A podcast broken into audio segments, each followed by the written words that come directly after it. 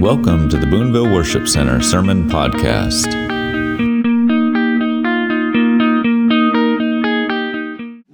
All right, good evening. Glad to see you all here. We got ground to cover. Um, you got to listen fast because I'm going to talk fast. So let's pray and ask God to bless our time together. Thank you, Lord, that you've um, given us this opportunity to be in your word again. That you, you promise that your, your words will never, ever return void. So, in spite of the teacher, and maybe in spite of the students, your words are powerful and can change lives. So we ask for that this evening as we look at the, the guidance that was given by Paul to the church at Thessalonica. And we know that they struggled, and we know that we struggle in lots of different areas. Um, so I, I, ask that, um, that you'll, you'll give us ears to hear and hearts to understand what, what you've put in your word. And we ask this in your name. Amen. If I could ask my wife to get my water bottle, I would really appreciate that. I think it's in my chair, but if not. Oh boy. Here we go. Thank you, dear. Uh, and Merry Christmas to you. All right, so we have been in the last four weeks studying the book of First Thessalonians. We'll wrap it up tonight with chapter 5. Just a little bit of review as we go back.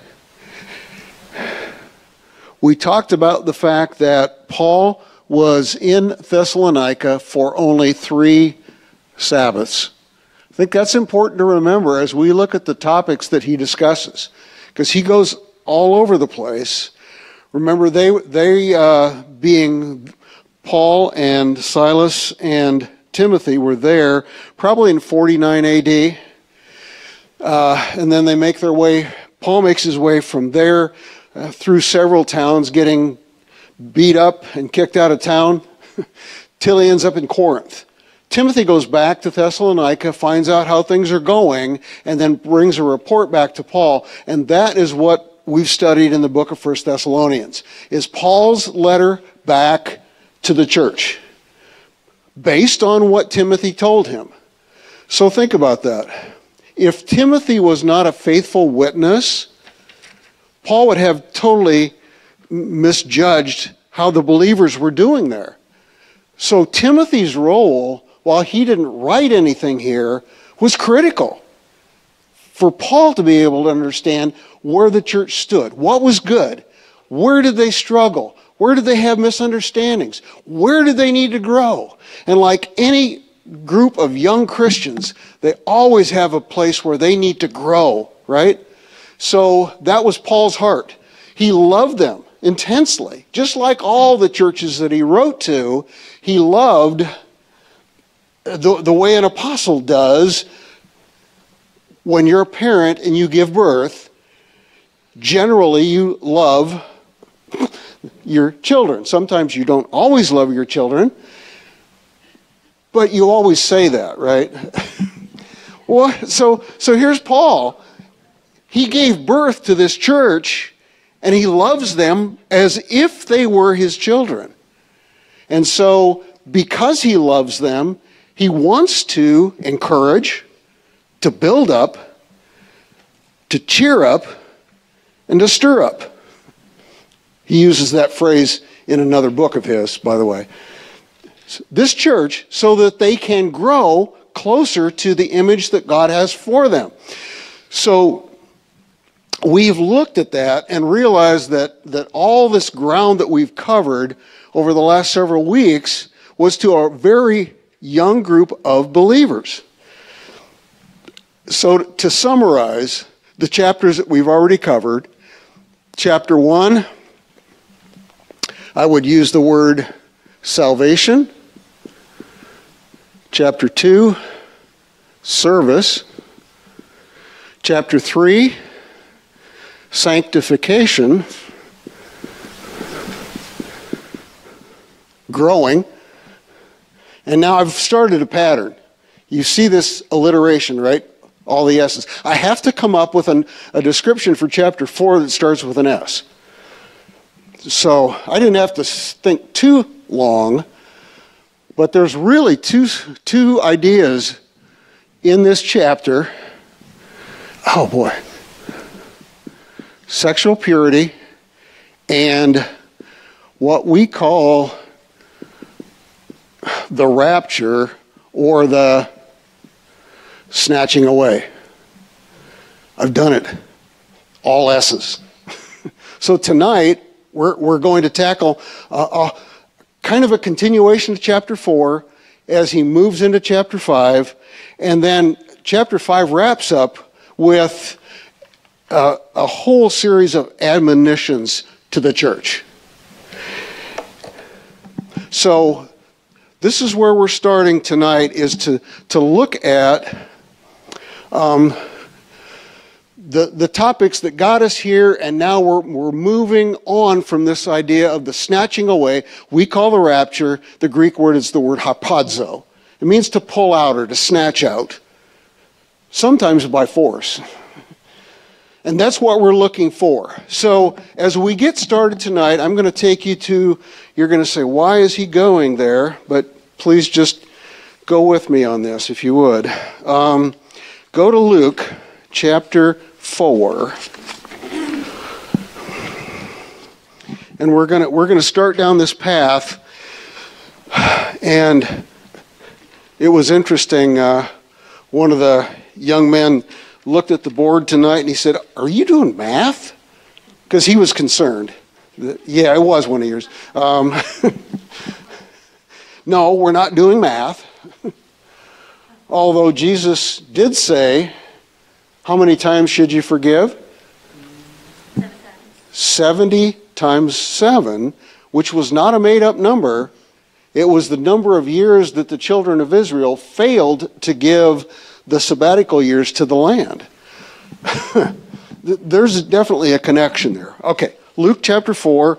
I want to read just a couple verses and then we're going to, we're going to jump back. So, Luke chapter 4. Um, and we're in verse 16.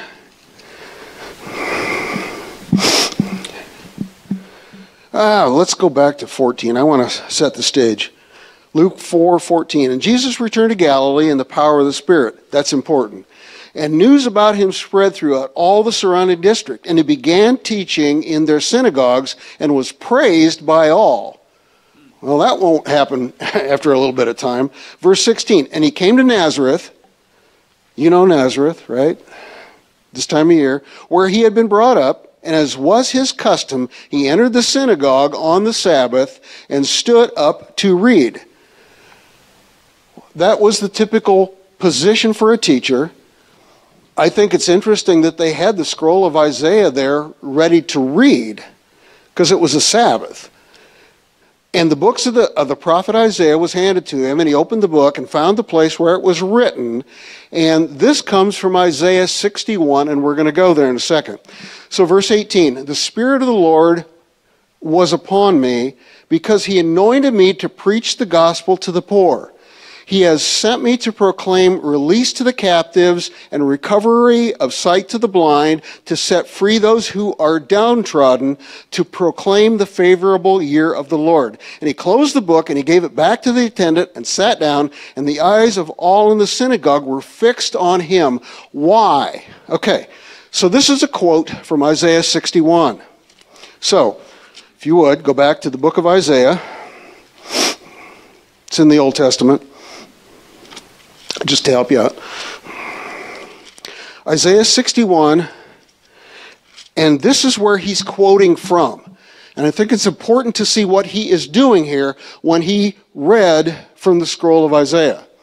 So here's Isaiah 61, verse 1.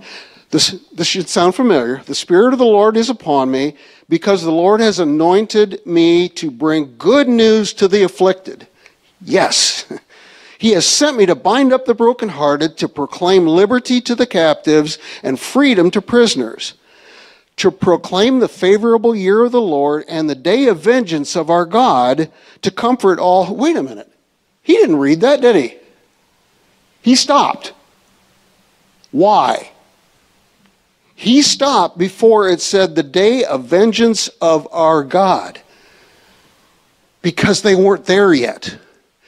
Jesus was parsing scripture as he read it. He read as far as was needed and he stopped. But yet to come is Isaiah's prophecy, which says the day of vengeance of our God. That is yet coming. To comfort all who mourn, to grant those who mourn in Zion, and then we can go on. It's important to see what Jesus did. He read the scripture with a mind to where they were that day and then where Isaiah was saying they were going. Okay? Got the got the picture? Okay. So since you're in the the Old Testament, go with me to the book of Daniel. And we're going to take a look at what I think is one of the most amazing passages of scripture. And I've tried to help you with some pictures. So if you would, find a handout that looks like this. It's a single page. See if you can find it. I know it's a challenge. There's three pages there. Okay? So I'm, I'm going to try to walk you through the picture that's up here on the board, and we're going to fill it in because it's important as we look at where we're going at the beginning of chapter 5 of 1 Thessalonians. Okay? So, Daniel 9, and sometime I'd love to do a study of the book of Daniel because it's just fascinating. Daniel becomes the, the most important person in, the, in two different kingdoms the Babylonian kingdom and then the Persian kingdom. Right? He, his, his ministry in exile spanned a huge part of two major empires. We're going to be here in chapter 9.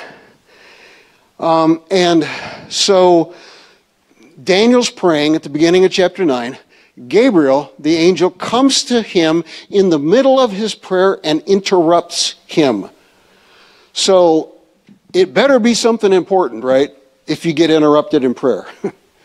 well, this is a message from God, and we're, I want to read these verses and then we're going to come back and unpack them. So starting in Daniel 9, verse 24.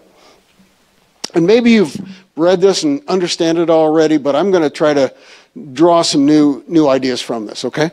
So Daniel 9:24, 70 weeks have been decreed for your people in your holy city to finish the transgression, to make an end of sin, to make an atonement for uh, iniquity, to bring in everlasting righteousness, to seal up vision and prophecy, and to anoint the most holy place. That's a lot of stuff. Right? That was verse 24. Verse 25. And, and verse 24 is kind of the scope of this entire prophecy that Daniel is laying out.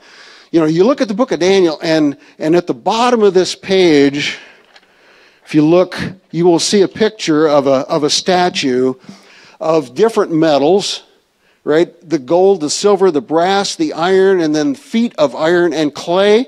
And those represent different uh, dynasties. So in Daniel 2 and Daniel 7, you see these pictures of, of uh, empires yet to come Babylon, Persia, Greece Rome, and then Rome again. Right? So Daniel lays this all out, and, and some people really struggle with the book of Daniel because they say, well, Daniel can't have predicted all this stuff so far in advance. And I think I quoted this wrong the other week. I said Isaiah, but Daniel. A lot of left leaning biblical scholars want to say, oh no, Daniel was written much, much later. You know, he wrote it after thing, these things happened. Well, let me tell you how we know at least how old the book of Daniel is because it is included in the, the Greek translation of the Hebrew Old Testament called the Septuagint that was written between 285 and 246 BC. Think about that for a second, and you realize that that was all written and translated before what a lot of scholars say Daniel was written. So, what they're telling you is just pure hogwash. They're just trying to not accept Daniel for who he is and was.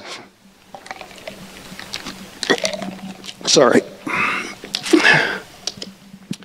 Okay, so we read verse 24. This is the scope of this whole prophecy. Verse 25 So you are to know and discern. If somebody tells you, Mike, you need to know this. Just like the wise men skit that we did a couple weeks ago. You need to know this. Daniel is telling the reader, you need to know this. This is not optional. Paul was telling the believers in Thessalonica, this is not optional. Okay? So, you are to know and discern that from the issuing of a decree to restore and rebuild Jerusalem until Messiah the Prince, there will be seven weeks and 62 weeks. It will be built again with plaza and moat, even in times of distress.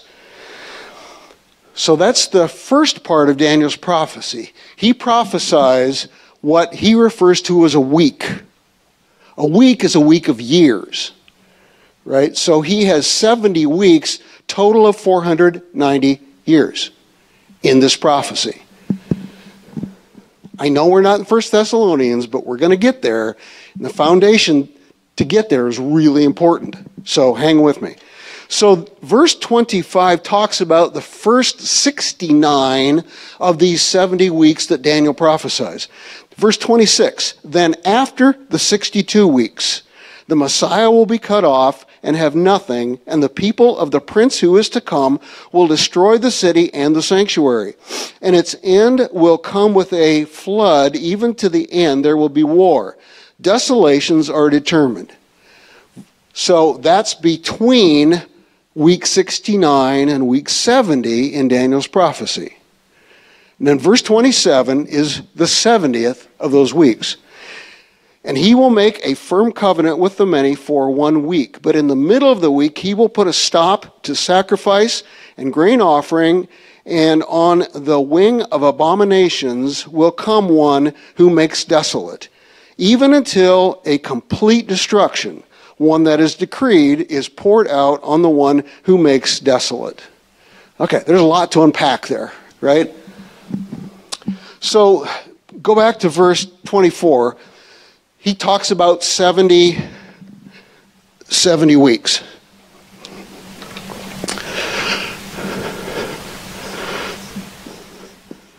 Seventy weeks, where each week is seven years becomes 490 years. Okay? I know, Rodney, that's tough math. 70 times 7. I saw you frowning. Like, oh man, I can't do that in my head. Okay. so th- this, this is uh, supposed to be a picture of, and I'm going to erase a little bit of this, a picture of what Daniel prophesied. Okay?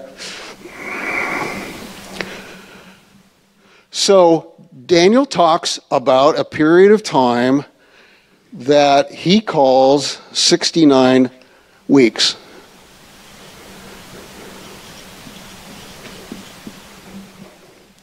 And in this prophecy, let's read the scope of it again. Verse 24 70 weeks have been decreed for your people and your holy city. So, who is this for? It's for God's chosen people, the Jews, and it's for God's chosen city, Jerusalem. Get that in your mind because this is critical to understanding what Paul is doing in Thessalonican in the letter to the Thessalonians so that they understand, right? What we're talking about here is all focused on the Jews. This is a Jewish prophecy written by a Jew to the Jews. Okay? So get that in your mind. to finish, now, and he lists a group of things. And you th- got to think here have these been fulfilled yet? To finish the transgression? No, not done. To make an end of sin? Definitely not done. To make atonement for iniquity? Well, yeah. Did Jesus hang on a cross for me? He made atonement for my iniquity. Now I have to accept that. So, out of the first three, there's one that was fulfilled. The next one, to bring in everlasting righteousness. Nope, not done yet. To seal up vision and prophecy. No. and to anoint the most holy place. Okay, so before we go there, what, what major holiday did we just celebrate? Starting last Thursday. You all know?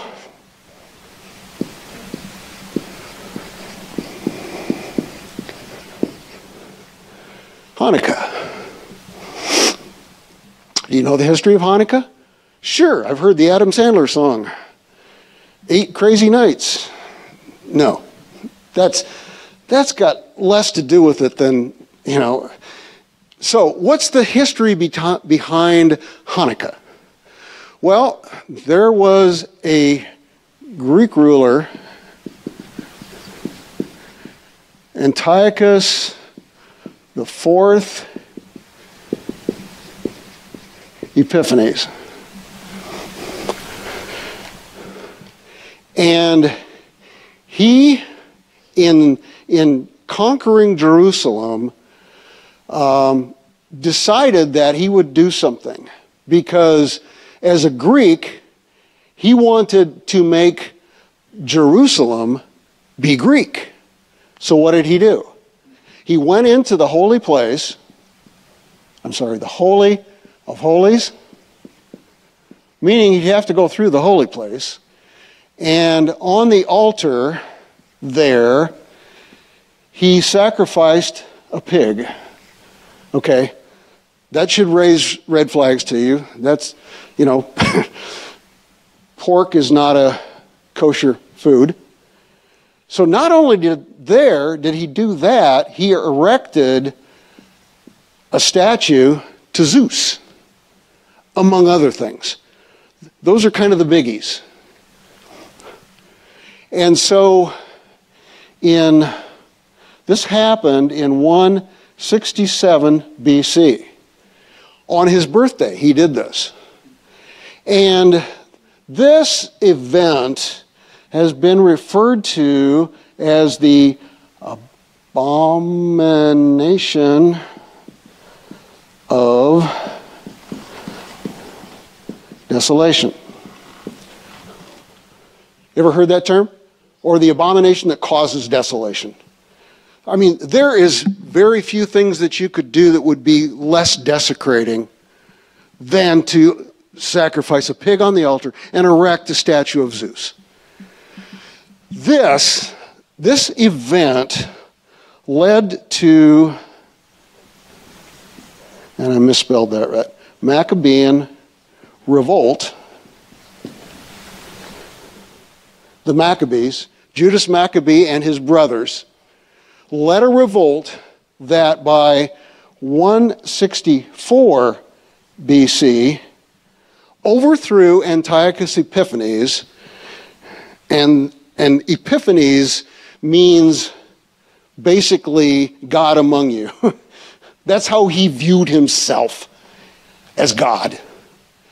The word on the street, they didn't call him Epiphanes, they called him Epimanes, which means like madman. So in three years, this abomination of desolation was cleared. The Maccabean revolt brought the temple back they, they cleansed what they could, they threw away the rest, and they built new utensils for the temple. And in the book of John, uh, chapter 10, it talks about the, the uh, festival of rededication of the temple. That's what he's, John is talking about is this. I bring it up because this thing called the abomination of desolation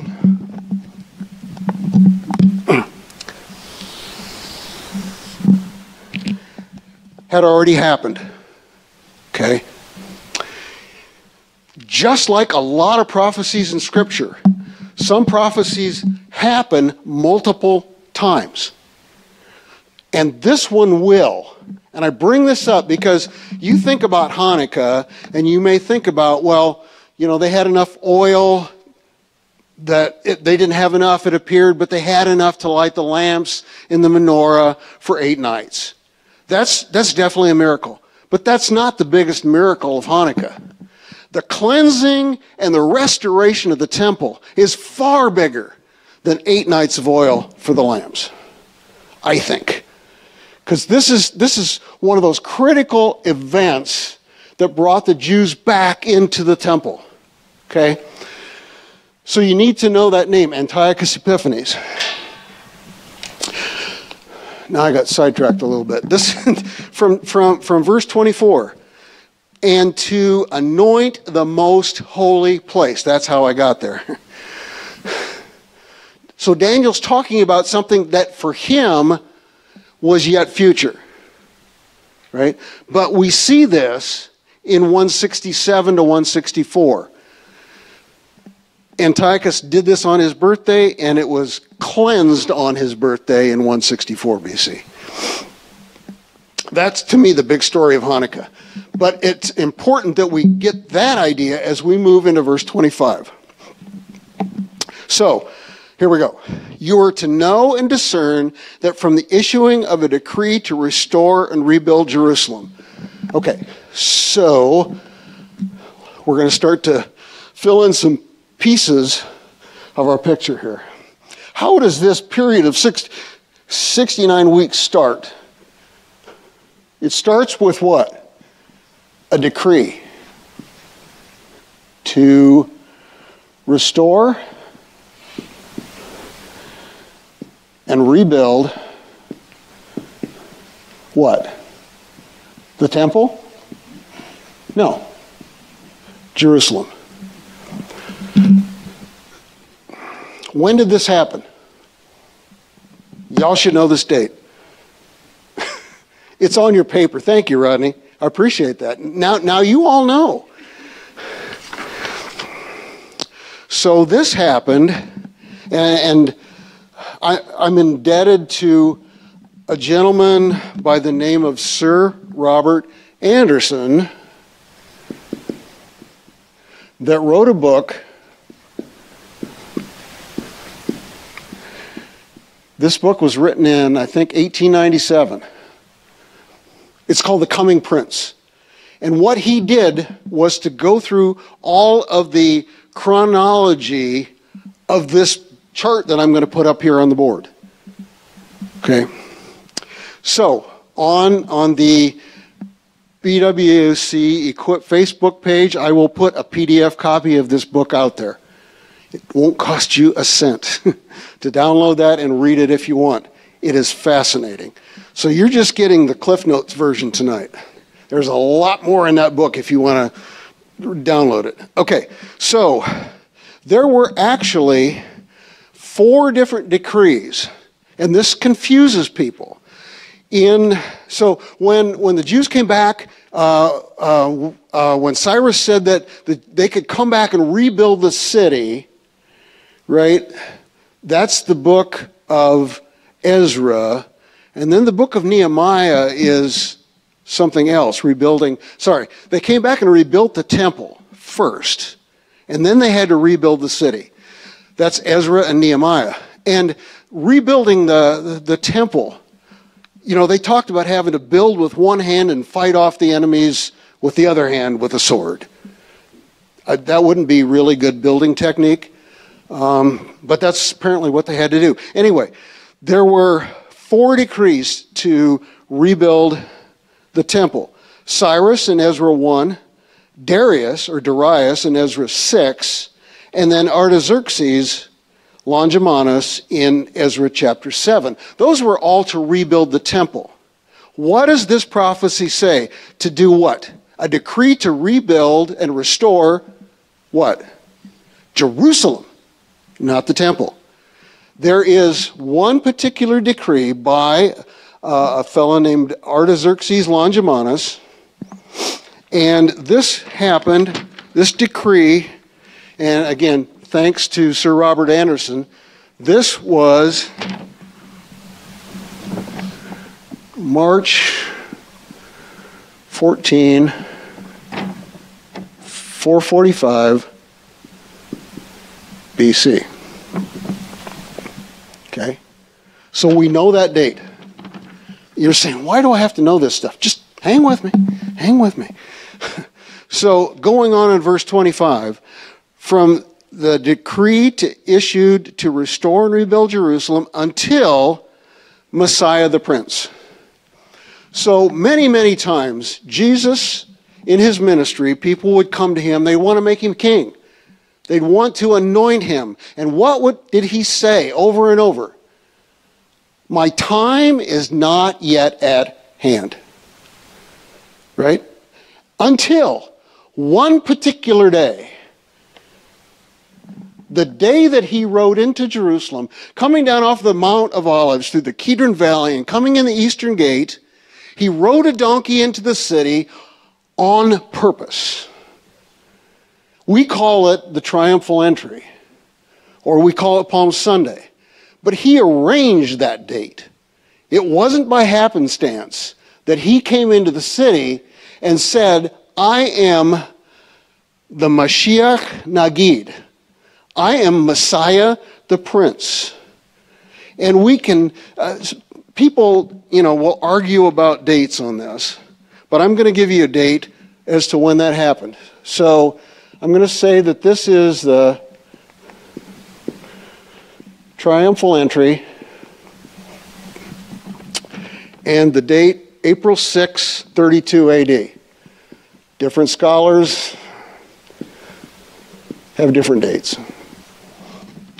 The problem is that when people try to date this, they always say, well, Good, Good Friday is on Friday. That's the day Jesus was crucified. Well, I happen to believe Jesus was crucified on Wednesday, not on Friday. Because it's tough to get three days between Friday and Sunday, isn't it? anyway, people have trouble with dating because of that mindset that it happened on Friday. So we'll get past that. So from March 14th, 445 BC to April 6, 32 AD is how long? And if you look on your sheet, the, the, this prophecy, it says there'll be seven weeks and 62 weeks. Okay? So, seven weeks of years, seven times seven is 49, and then 62 weeks of years. This, this is conjecture that this seven weeks is how long it took to rebuild Jerusalem. That's, that's not a given. But regardless, this is this period of time is 483 years. Well, a couple things to realize. In Bible times, they had 360 day years, 12 30 day months until 701 BC, when the planet Mars came close enough to the Earth in their rotational orbits, and they changed energy, and the Earth's rotation turned into 365 and a quarter days. But in Bible times, 360 days was a year. So Sir Robert Anderson did the math on this, okay? And what he found out was counting leap years and using 360 day years, the time from here to here is 173,880 days. That's on the calendar. Can't argue with that. You look at Daniel's prophecy, and you know how far it is from here to here? 173,880 days. Daniel's margin for error was zero. To me, this is one of those most amazing prophecies that God laid out in it, in, in, before any of this happened, that this is what was going to go on to go from this decree to the triumphal entry. Why is that important? Well, because that gets us to the place that Jesus, before he rode into the city, he looked out over the city and he wept. It was his triumphal entry. Why did he weep? Because he said, I wish that the Jewish people realized on this thy day that their Messiah was riding into the city. They rejected him, right? What is that after, after here, the death, burial, and resurrection? That ushers in a whole new period of time. This period right here,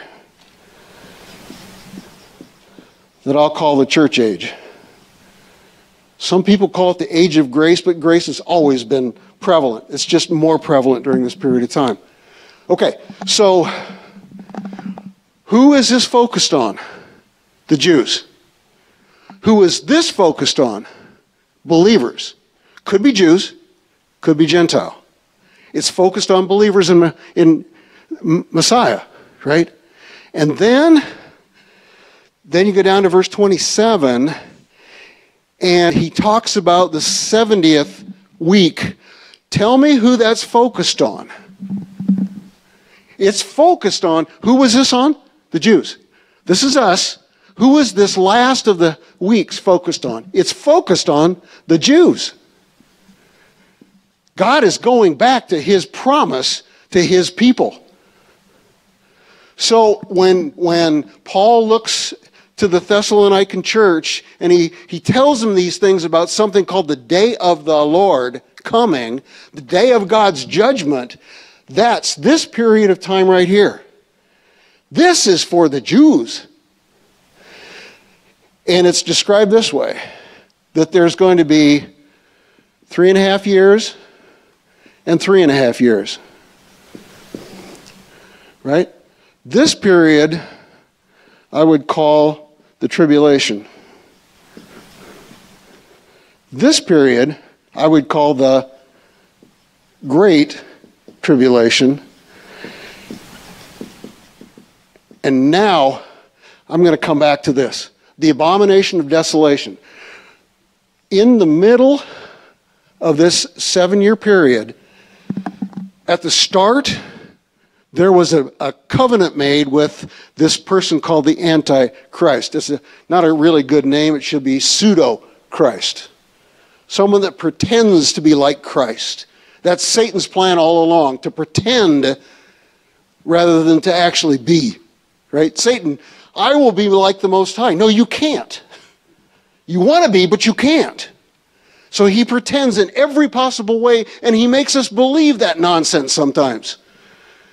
But right here in the middle of this, there's a covenant that is given between the Antichrist and the Jews for three and a half years. And then in the middle of that, that covenant is broken, and we see this thing called the abomination of desolation coming up again. Right? So, at the end of this period, this is also called the time of Jacob's trouble. This is, this is how uh, Jeremiah refers to it. We, what happens at the end of this period?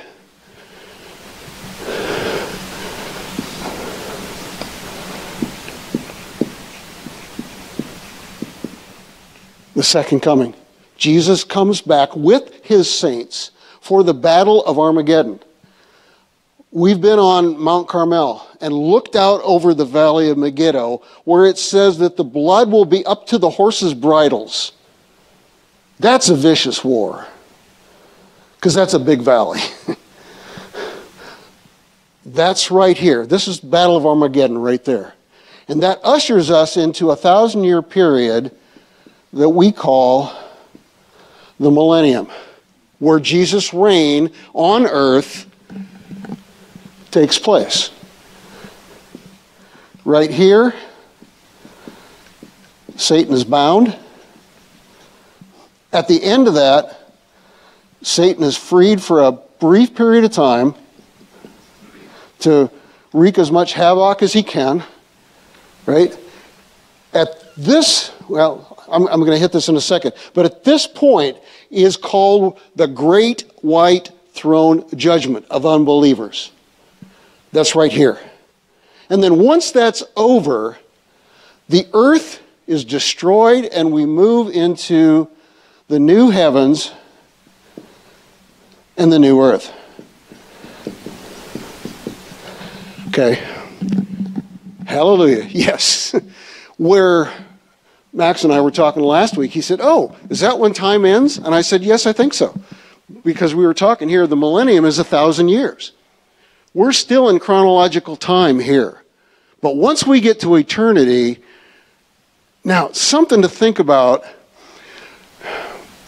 If, if you die and you're a believer and your body stays in the ground, but the, your, your soul goes up to be in heaven, do you take on the same body that Jesus had? Because the Bible says that we'll be like him when we see him as he is. So, does time really cease at that point for us? That's my conjecture, but I don't know. Okay, so the reason I haven't completely filled in this picture yet is because there are different ideas of when when Jesus will come back in the air as we read last week in chapter 4 for his believers. It says the dead in Christ will rise first, and then we which are alive and remain will be caught up together with him in the clouds, and so will we be with the Lord. When does that happen? Okay, so it could be here, and this is what's called the pre tribulational rapture, right? Or it could be right here, and this is called mid trib. Or it could be somewhere in this period of time here. This is called pre wrath. Or it could be right here. This is called post trib. Or it could be here. Post millennial. I'm not doing any of this justice, I'm sorry. but you have to get the big picture. And, and here's the thing I'm, I'm just going to tell you that there are lots and lots of good scholars that hold to each of these different positions as to when the rapture, the harpazo, will occur. Pre tribulational rapture. This happens to be the one that I believe, but you don't have to, okay? If we don't see it the same way, it's fine. You can buy me a cup of coffee and explain why you believe what you believe. Okay, but let me tell you, I want to give you some names so you know who holds these positions. Pre trib rapture. Jimmy Swaggart, Robert Jeffress, J. Dwight, D- J. Dwight Pentecost, Tim LaHaye, J. Vernon McGee, Perry Stone, Chuck Smith, Hal Lindsey, Jack Van Impe, Chuck Missler, Grant Jeffrey, Thomas Ice, David Jeremiah, John MacArthur, and John Hagee. They all hold to this one. Okay? You all know, some of those names, right? So the, the, the uh, mid trib position um, Gleason Archer, Richard Reiter, Norman Harrison, James Buswell, and Harold Ockenga. You may know that last name. That's mid trib. Pre wrath here, somewhere in the, in the middle, uh, before the wrath really begins, and we don't have a solid time on that, there was one Jewish believer, Mar- Marvin Rosenthal, that wrote the book about the, the uh, pre wrath rapture of the church. Um, if anybody wants to read it, I have it. so, how about post tribulational? I'll give you some names Pat Robertson, Walter Martin. He was a lawyer and a biblical scholar. John Piper, George Ladd, Robert Gundry, Douglas Moo, Michael Brown. They're all post tribulational rapture people. And then, then you get into the group post millennial. This one surprised me John Bunyan, Jonathan Edwards, and Charles Finney. So I have, I have a little difficulty with that because First Thessalonians 4 says we're going to meet him in the air. And then it says that we will come with him. So we're going to be with him in the air, and then we'll come back with him at the Battle of Armageddon. For that, for the post-trib to work, they happen at the same time. Personally, I can't see that. But again, you can convince me as long as I get a free cup of coffee. And then, then there's a whole other group called amillennialists. And they believe that none of this is going to happen. It's all figurative speech. It's all metaphor and simile, and it's just for you to become a better person. Okay, let me tell you the pre tribulational rap- rapture of the church, for me, supports the idea that Jesus could come back anytime. Did Paul believe that? I believe so. I believe he said it several different times. When we see this. So that's my personal opinion that this will happen, that we, in fact, we need to read 1 Thessalonians 5 so we see some of these things. Man, I went off on a rabbit trail, didn't I? I'm sorry. Not really. I'm not really sorry. Because, because, because if you don't see this big picture, it will not make sense what Paul is telling these believers that have been believers for how long? Three weeks. Okay, I've been a believer for over 60 years. Um, and I still don't understand all of this stuff. Three weeks. And Paul is saying you should know this by now. All right. So now we're going to read 1 Thessalonians 5. Uh, and the handouts that I've given you kind of support this whole timeline. All right. I can't go through each one of those. Uh, on, the, on the handout that looks like this, on the back, there's a comparison of the rapture and the second coming. Two, to me, two totally different events. And then on the next page, rapture passages of Scripture, second coming passages of Scripture. Again, we don't have time to read those tonight, but it's there for, and I really hope that as we move past First Thessalonians, that you don't you don't throw these papers away. There's questions on here we haven't even talked about. Use them for your own study. Use them for your small group study.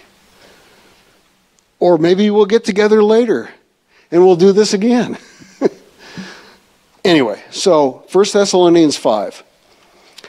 Now that I've laid some of the groundwork, now as to the times and the epochs or seasons, brethren, so he's calling them believers, you have no need of anything to be written to you. They knew the Jewish festivals, the times and the seasons, right? They knew when those occurred. For you yourselves know full well that the day of the Lord will come just as a thief in the night. Okay, this really takes me back to my childhood because there was a popular movie at the time I grew up, and it was called Thief in the Night. Right. Do we need to be concerned about that? We're, we're going to read a little bit and, and see. Because I don't think he's talking about this. I think he's talking about this when he says the thief in the night. Okay, so let's read a little bit more. Verse 3 While they're saying peace and safety, well, watch the news and there's not a lot of peace and there's not a lot of safety out there right now. But in this first part of the tribulation, when the Antichrist makes a pact with the Jews for three and a half years, there will be peace and safety. And then destruction will come upon them suddenly, like the birth pangs upon a woman with child. Well, I've never given birth. I don't plan to. I don't think I could do it. yeah, I know you, women all laugh at that. No man, Bill Cosby used to have this little comedy routine where he said, giving birth is like taking your lower lip and pulling it around to the back of your head. And that's probably not even close. Um, birth pangs, they start slowly, I'm told, and then they start to increase, both in frequency and intensity. That's what Paul's saying here that birth pangs upon a woman with child, and they shall not escape. Verse 4 But you, brethren, are not in darkness. So the people that, that do not know about this, that it will come upon them as a thief in the night, they're in darkness. But Paul is saying in verse 4 believers, you're not in darkness, that the day should overtake you like a thief. We don't know when the rapture is going to happen, do we? We have lots and lots of ideas, and that's why I drew them on the board. Regardless, we know that it will happen. Jesus will come back for us. That's why I don't get uptight about, well, it's not going to happen here, it's going to happen here. I don't care. Does the fact that Jesus could come back tonight change the way you live? That's what is important to me. Okay, so in verse 4, he says, You're not in darkness, that the day should overtake you like a thief. For you are all sons of light and sons of the day. He uses a, a figurative technique called chiasmus, contrasting day and night, light and darkness. We are not of the night, we, believers, we're not of the night, nor are we of darkness. So then let us not sleep as others do. Wake up! The Thessalonian believers, some of them were just sitting on the top of a hillside, depending on people to take care of them because they said, Jesus could come back any day. And Paul said, Yeah, but. And in English terms, that's called a yabuttal. All of you English teachers are going, oh, no, it isn't. Yeah, it is. Yeah, but. So then let us not sleep as others do, but let us be alert and sober.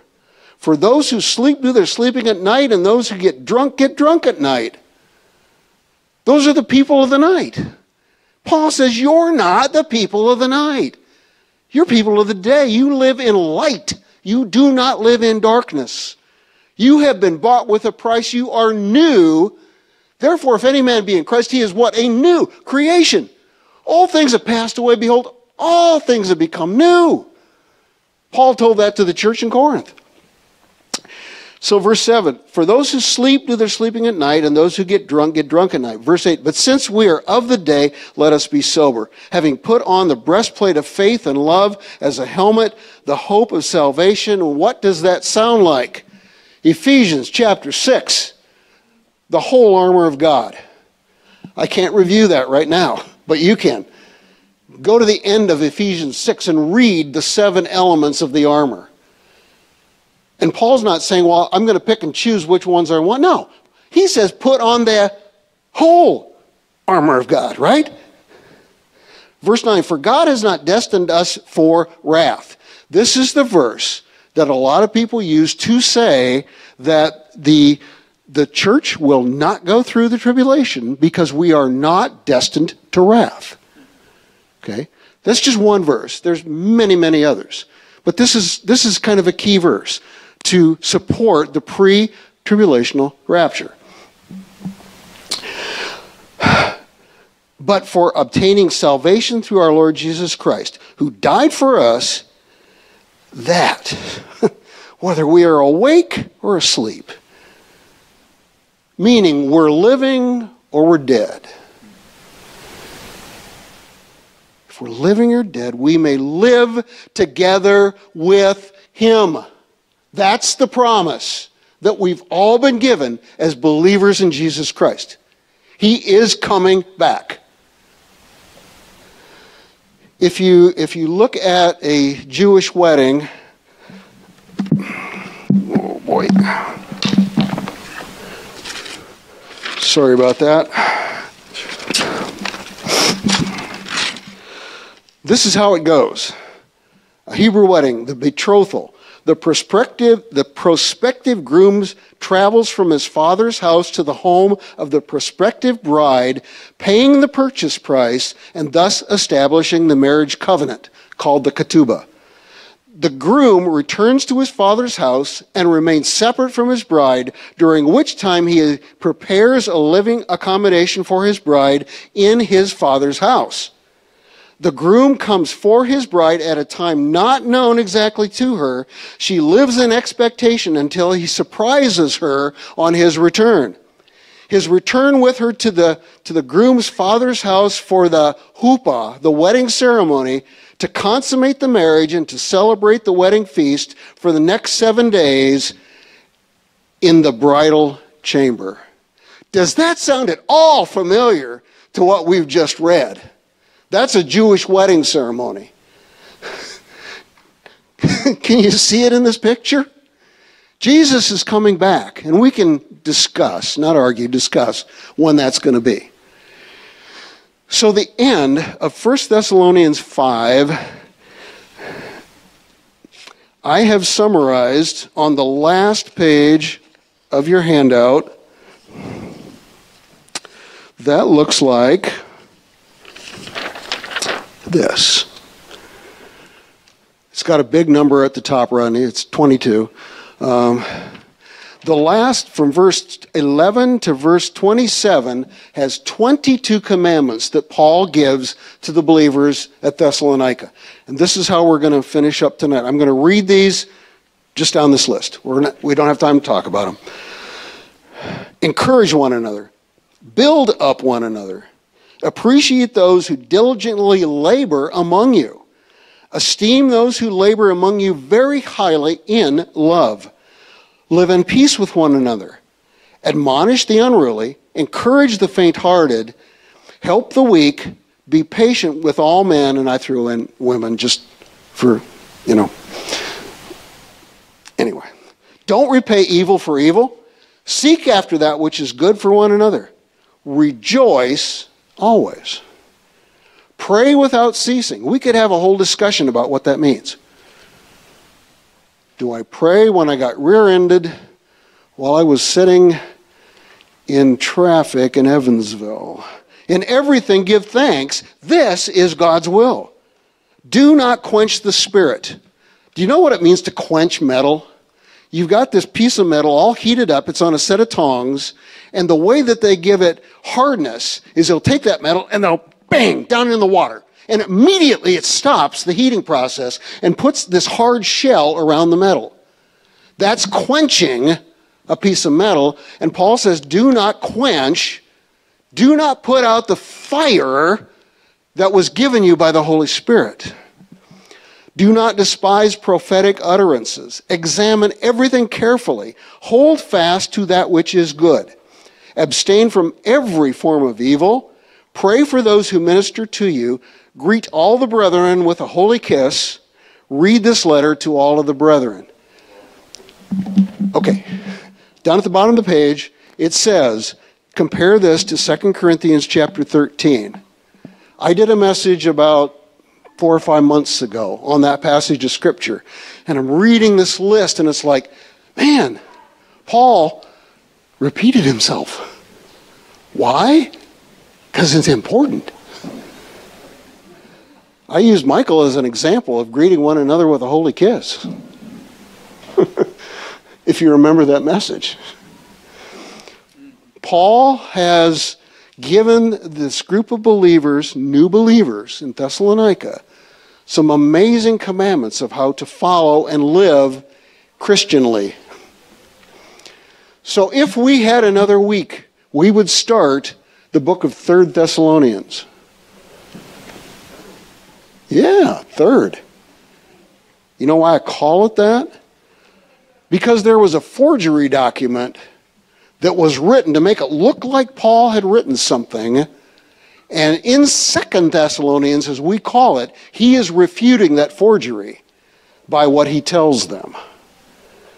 So if we had the time, we would do Third Thessalonians. But we don't have that time tonight. So, big picture, I think it's important that we have this viewpoint of the whole panorama of Scripture given to us by the prophet Daniel to understand where we've been and where we're going. We're right smack in this period of time right here. We've been grafted in, not because we deserve it, but because He loves us incredibly. Let's pray. Thank you, Lord, that you've given us this incredible message from your word, that we can understand how much you have in store for us. We ache to be with you, but as Paul said, what's better, to be here or to be with the Lord? You have something for each one of us to do. Help us to do it. Help us to be your ministers in the world in which we live, sharing the good news of the gospel of Jesus Christ wherever we can. Thank you, Lord, that you love us in such a way that you would show us this whole picture in panorama view so that we know that you have a plan for each one of our lives. Thank you, Lord. Thank you for this time. And we bless your name as the soon coming King. Hallelujah and Maranatha. Amen.